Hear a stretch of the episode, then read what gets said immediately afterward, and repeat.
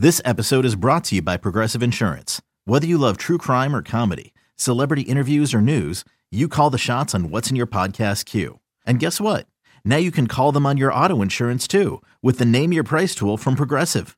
It works just the way it sounds. You tell Progressive how much you want to pay for car insurance, and they'll show you coverage options that fit your budget. Get your quote today at progressive.com to join the over 28 million drivers who trust Progressive. Progressive Casualty Insurance Company and Affiliates. Price and coverage match limited by state law.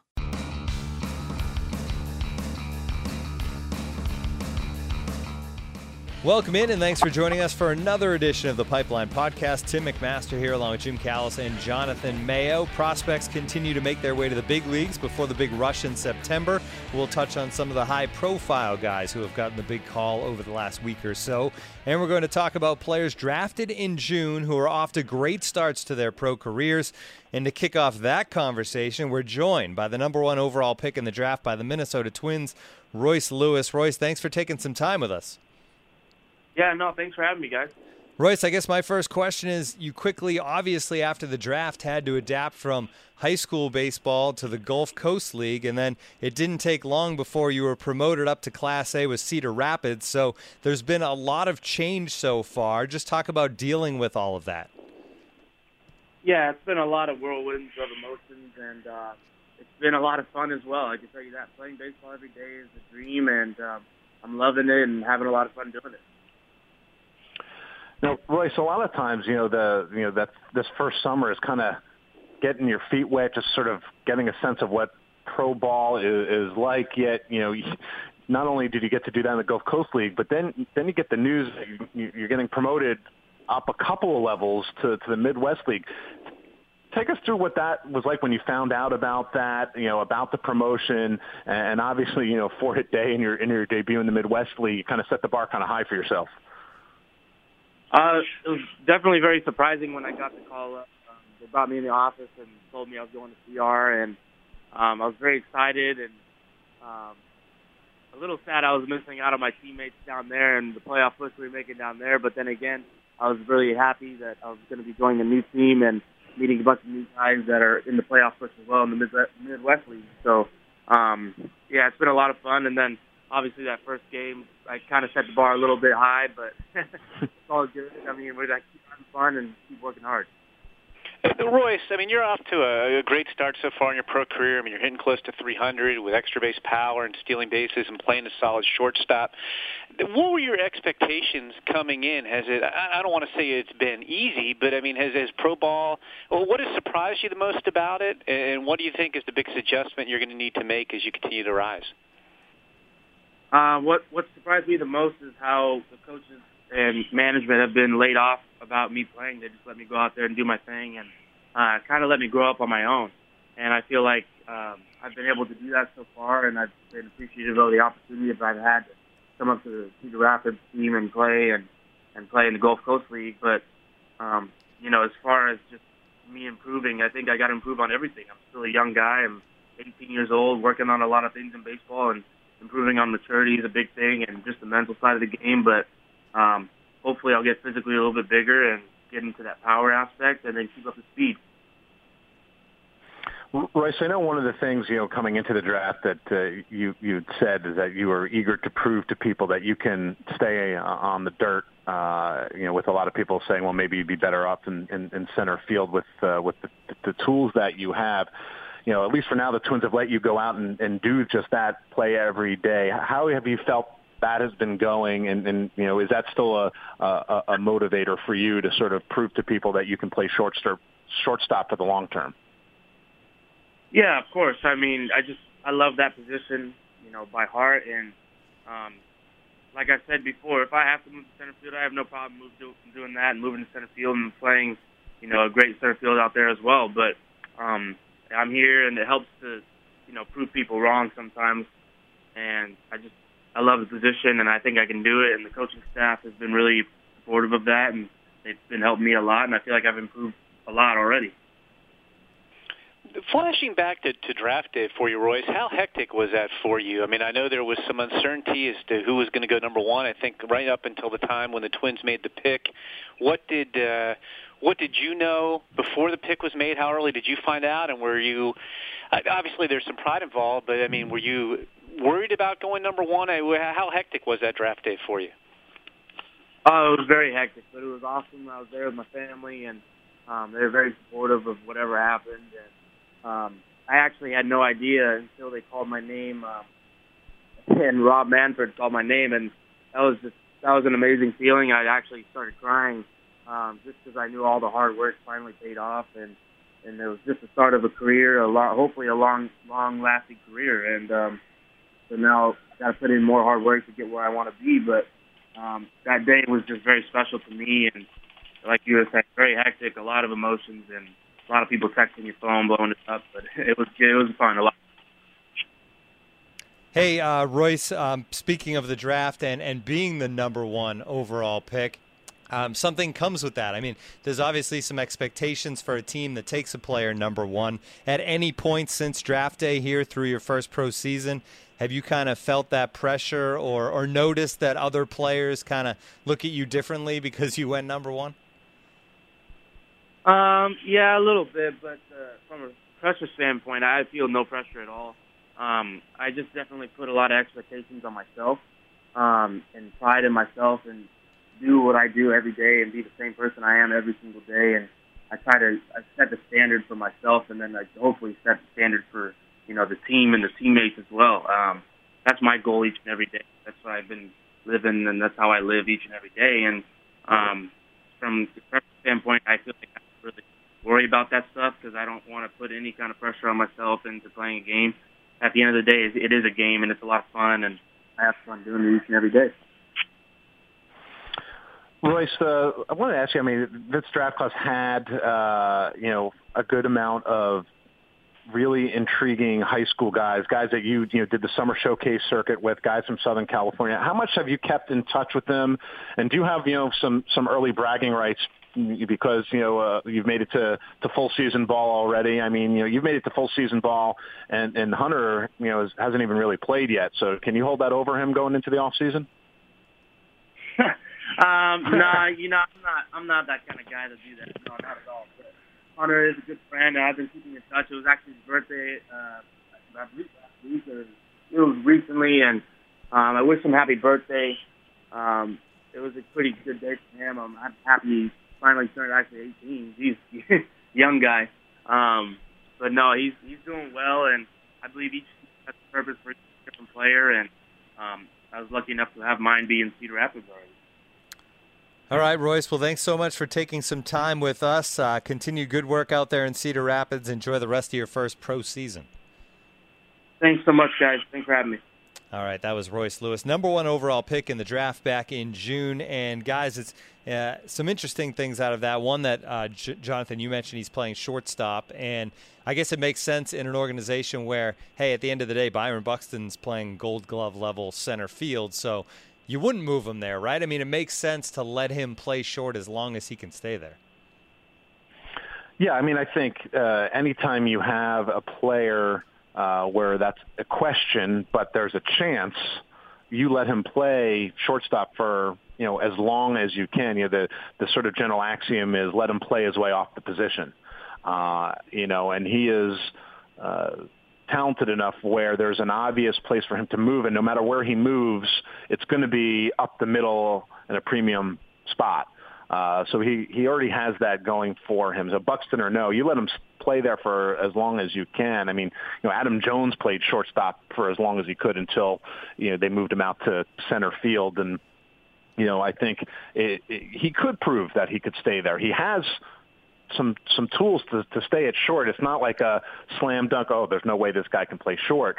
I think it's more that some people just thought that he, he might be that much better in center. Uh, and not, oh, he can't handle playing short. So uh, I think he is going to use that as a as a motivator for him to to continue to work to show he can stay. And he's got the right attitude. If they decide they need to move him to the outfield, so be it. Jim, is it is it rare for a high school kid who gets drafted to quickly move up two levels like Royce has so quickly this summer? Yeah, you don't usually see guys, you know, high school kids in low class A, their first professional season. You know, teams usually take it slow. I mean, we we are getting to see guys play more since we have the earlier signing deadline that's been in place for about six, seven years now. Uh, you know, we don't have guys signing August 15th, and then you know it takes forever. You know, and then they kind of write off the summer. For, for some reason, I don't know why this guy jumped into my mind. Courtney Hawkins is the last guy I can think of, and, and there's probably been somebody since then. Um, and, and Courtney Hawkins actually finished his first full year in high Class A when the White Sox took him in the first round. Um, and then, unfortunately, that kind of led to an accelerated development path that, that really wound up not serving him well. But I, I just think with Royce, I mean, he's a talented hitter. Um, you know, they, you know, and again, you, you're watching this guy every day. You know, you you wouldn't rush the guy if you didn't think he can handle it. But he's a talented hitter. You know, we could tell in our brief interview there. I mean, very mature for a high school kid. Um, and they didn't think he'd be overwhelmed, and so far he hasn't. So you kind of have to play it. You know, each guy's a different player. But I think in Royce Lewis they have a guy who who's fairly talented. I, I would still think that he would begin next year back in low Class A. But if he's ready to handle it, why not get him acclimated there? Because I, I do think that that's one of the toughest places to hit. Maybe the toughest hitting environment in minor leagues is the Midwest League. We're going to move on to some other players drafted in June that are off to great starts so far this summer. But before we do that, we want to take a moment to tell you about the Cut4cast. The Cut4cast is the podcast from the staff of MLB.com's Cut4 section, which focuses on the lighter side of baseball. If you've made it this far into our podcast, we really think you'll enjoy it.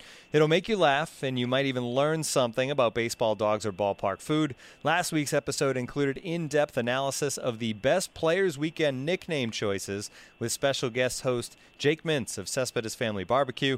If that sounds like something you're into, search Cut4cast. That's C U T, the number four C A S T, an Apple Podcast or wherever else you get your podcasts, and click subscribe.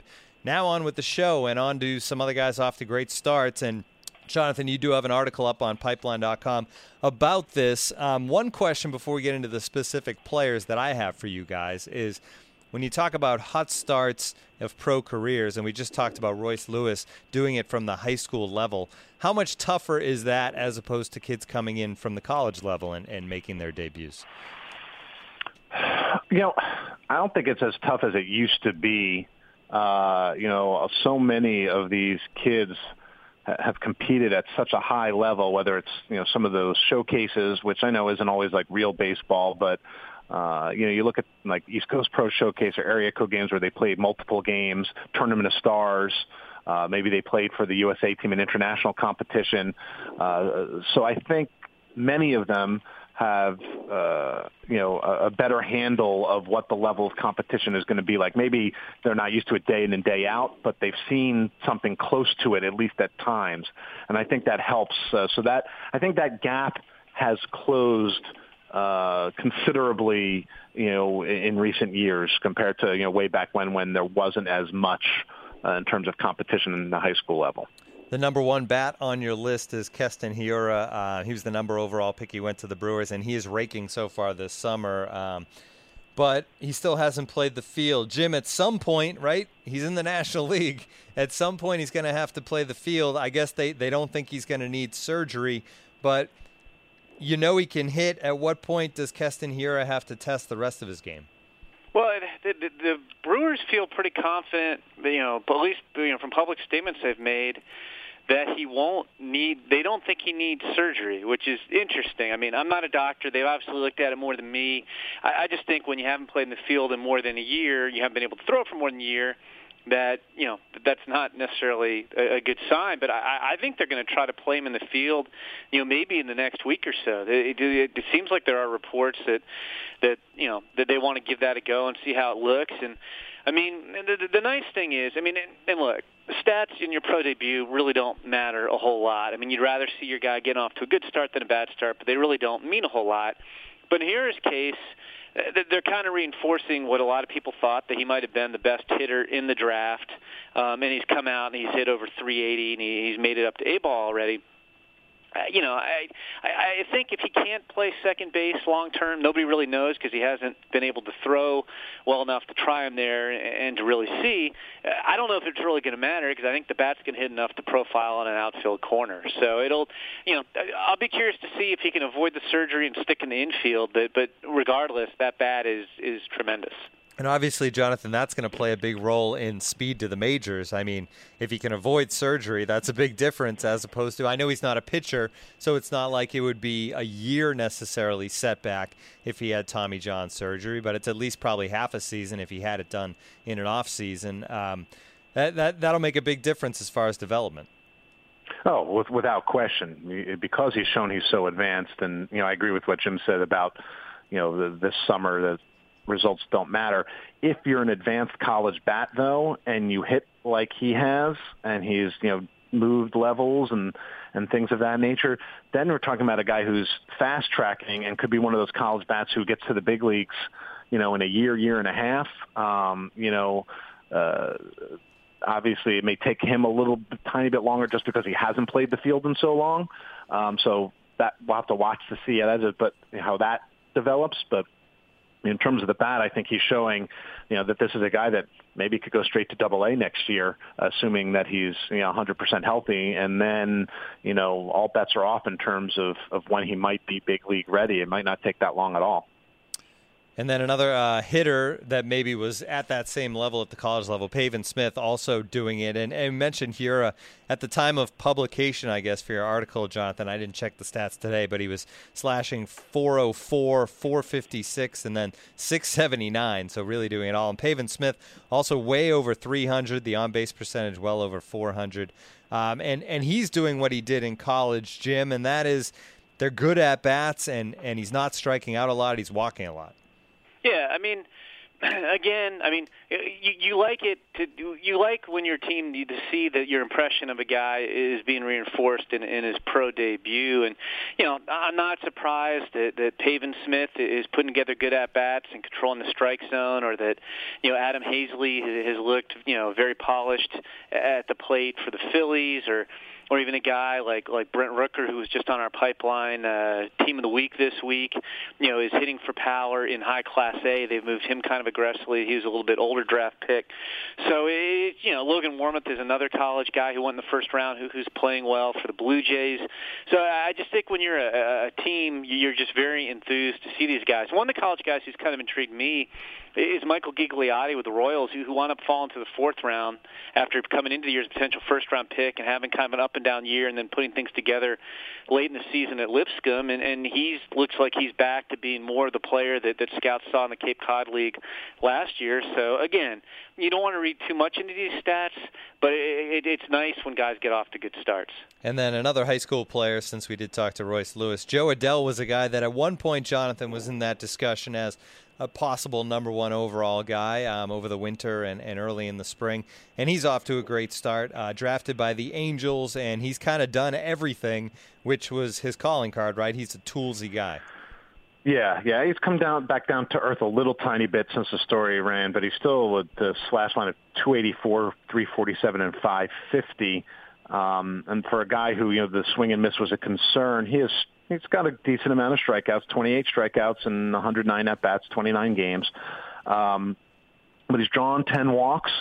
Uh, you, you know, again, results don't matter that much, but for a guy who is sort of raw and toolsy and people worried about the transition, I think just for from a, a confidence boost uh, for him and for the organization to see him go out and and have a solid approach, more than just the the numbers. Uh, the, you know, to have a fairly solid approach uh, is, is encouraging, and then uh, they'll give him an idea of what he needs to work on at, at Instructs, and and sort of gives him a really good foundation heading into his first full season next year.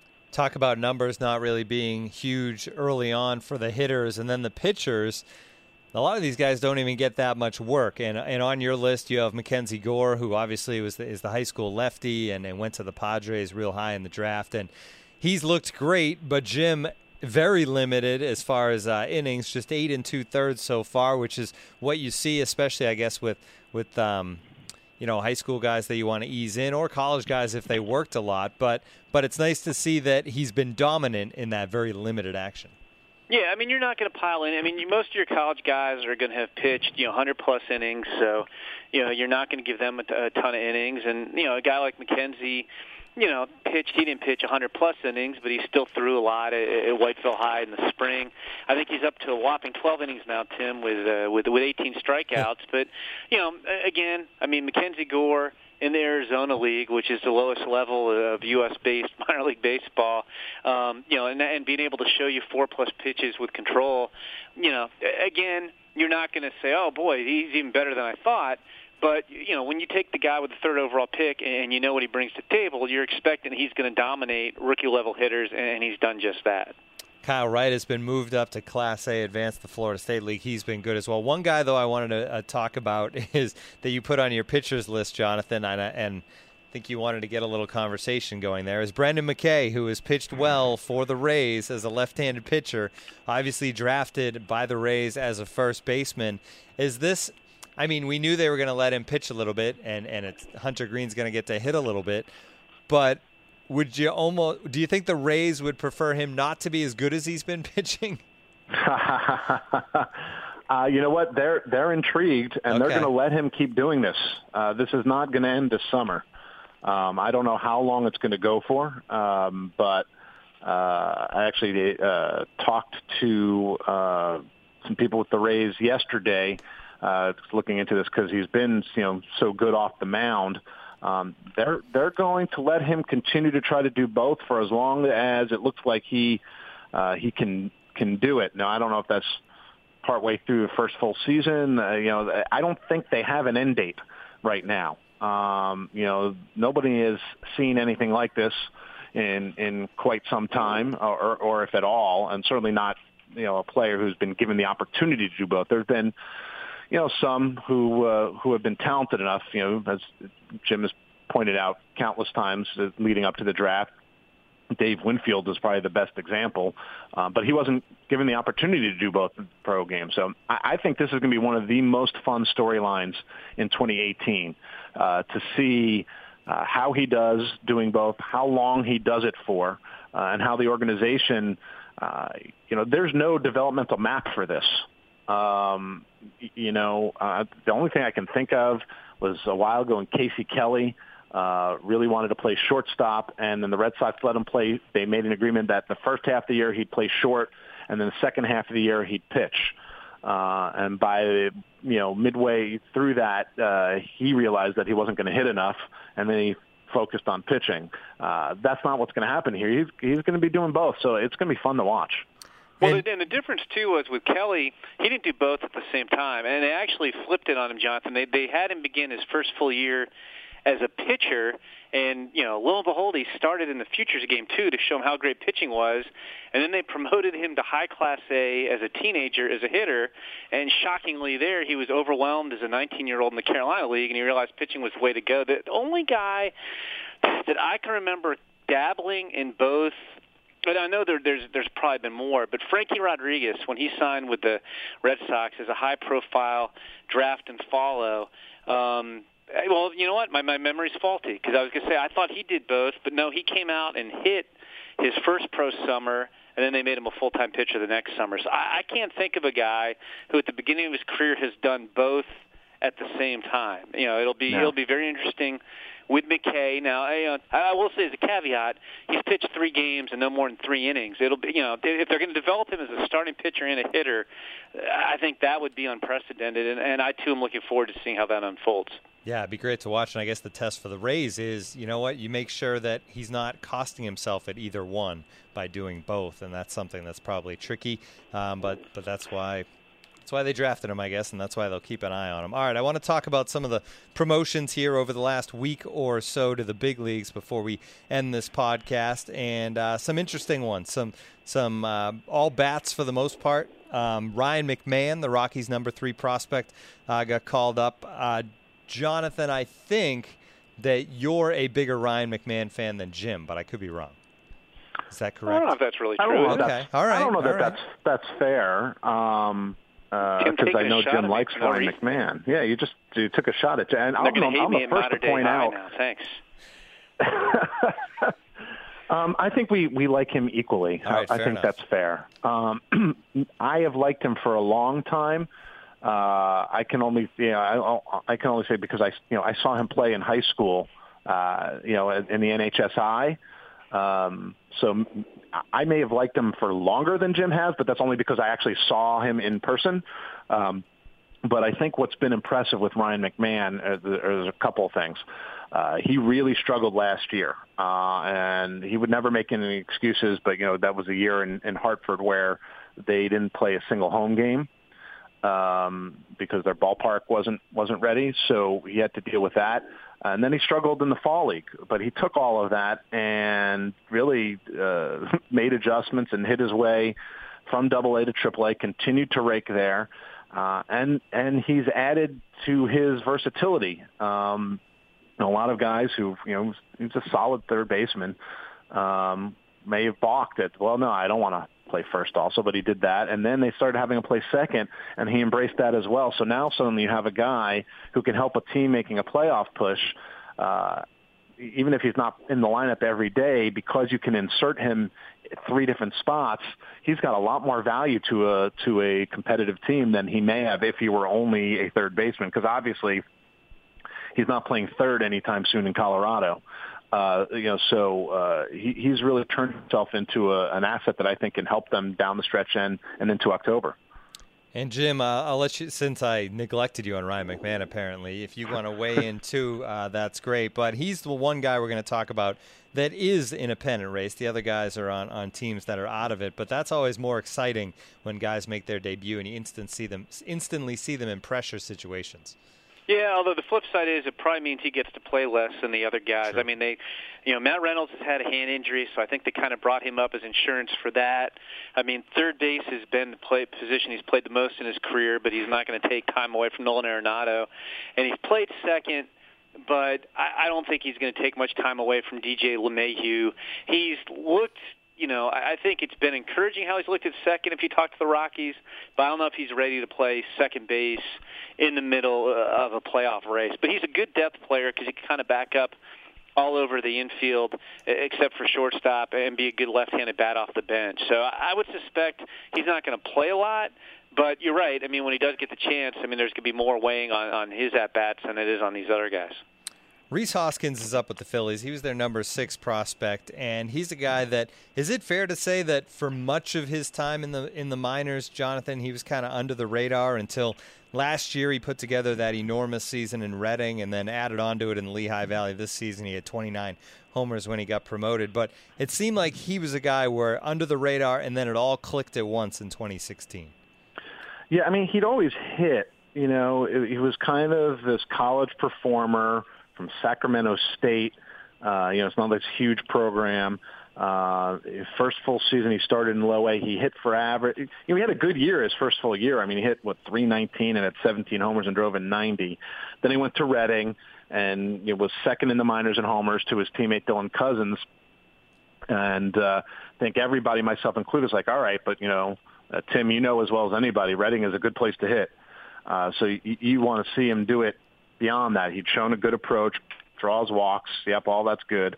Uh, he kept doing it this year. I mean, 29 homers in 115 games in, in AAA, uh, continuing to show that, that good approach. Um, so yeah, I mean, he, he was, you know, not on the radar to underrated to, you know, finally landing on our top 100 when he, when he got the call. Now it's a, just a question of him making the adjustments at the major league level. And, if his minor league career is any indication, he that's what he does. He'll make he'll make the adjustments and uh, he'll figure things out. I wanted to finish up with a couple of pairs of prospects going up to teams, and we saw Dansby Swanson obviously make his debut last year and play most of this year, so no longer a prospect, but he was sent down to AAA. While he was down there, Ozzie Albies gets the call up finally, finally, we get to see these two guys, Jim, in Atlanta together at second and short. It seems like we've been waiting a long time. Yeah, it has. Although, I mean, uh, you know, the flip side of that is, I mean, how old are these guys? You know, Swanson right. was drafted two years ago, and Albies is is what I think twenty years old. If he's that, he's yeah, still, he's twenty. Yeah, twenty. So, I mean, yeah. it's uh, it, you know, people should you know should be. I mean, these guys got there pretty quick. I think Swanson's only about 23 now, and you know they you know that's definitely their future. I would suspect you know that that would be their their opening day double play combination. I know Camargo played well for the the Braves before he hurt his knee. Um, but Swanson's clearly the future shortstop, and Albies is the future at second base. And and look, with young guys, you know, not everybody is is Cody Bellinger and just comes in from day one and, and rakes. I mean, even Aaron Judge, you know, who was so great in the first half, has struggled in the second half. And uh, you know, it'll be interesting to watch these guys develop together. I mean, that that should be the double play combination, not just an opening day next year, but uh, you know, for a very long time, I would think in Atlanta. And then, Jonathan, the other pair of prospects is in New York. Um, there hasn't been a lot to cheer about for Mets fans this season, but Amed Rosario is up. Uh, first big league home run, put them ahead in the ninth inning. It was a dramatic moment. And now Dom Smith has followed him. And Sandy Alderson said when Rosario was promoted that Smith wouldn't be far behind. Um, are these the two cornerstones of? I don't want to see the Mets. They're not rebuilding. They're hoping to reload. Obviously, there there's still a lot of talent on that team if they're healthy. But can these two guys quickly kind of help that team get back to being a postseason contender? Well, that's a lot of pressure for two guys. Just throwing it on um, But uh, but sure, uh, you know, uh, unfortunately they can't take the ball every fifth day, you know, and that's been one of the biggest problems the Mets have had is just health in the rotation. But if they if they can get some of the arms back healthy, uh, I think that yes, Rosario and Smith can uh, become very consistent performers uh, in that lineup, and, and they haven't had consistent performances, you know, at either position. In addition, uh, you know, the pitching staff is going to love having both of those guys long term uh, because I think both are, are upgrades defensively. Um, and uh, you know they the two of them have worked together uh, now for for a while. Uh, and again, both are still extremely young. I mean, Smith just turned 22 it seems like we've been talking about him for quite some time just because he was a high school guy, uh, you know, drafted uh, several years ago. But, um, you know, I, I think that they have a chance to really be, you know, at that found, foundation, you know, joining guys who are already up. Um, you know, along with say a guy like Michael Conforto, who really is still establishing himself, uh, to form a nice core of homegrown players to to help them get back to to the top of the NL East and the Mets cleared the way. They traded Lucas Duda, they traded Neil Walker here to get those guys. Uh, they're going to play a good amount, I would think, here, if not every day, most days for the rest of the season. We'll get a good look to see those guys. All right, that's going to do it for another edition of the Pipeline Podcast. We want to thank Royce Lewis again for joining us here, the number one overall pick back in the June draft. For Jim Callis and Jonathan Mayo, I'm Tim McMaster. Tune in again next week.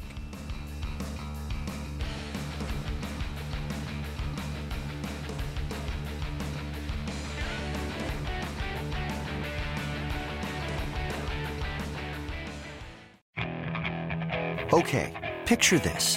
It's Friday afternoon when a thought hits you. I can waste another weekend doing the same old whatever, or I can conquer it. I can hop into my all new Hyundai Santa Fe and hit the road. Any road. The steeper, the better. Because my all new Santa Fe is available with HTRAC, all wheel drive, so I can hit the trail without a worry in the world. Heck, with three rows and best in class rear cargo space, I can pack the whole family in with all our gear. We've got available dual wireless charging for our phones, so we'll never lose touch with civilization, and we won't lose touch with the primordial power of Mother Earth. So, which is it? Waste the weekend or do something a little more epic? And conquer it in the all new Hyundai Santa Fe. Visit HyundaiUSA.com or call 562 314 4603 for more details. Hyundai. There's joy in every journey.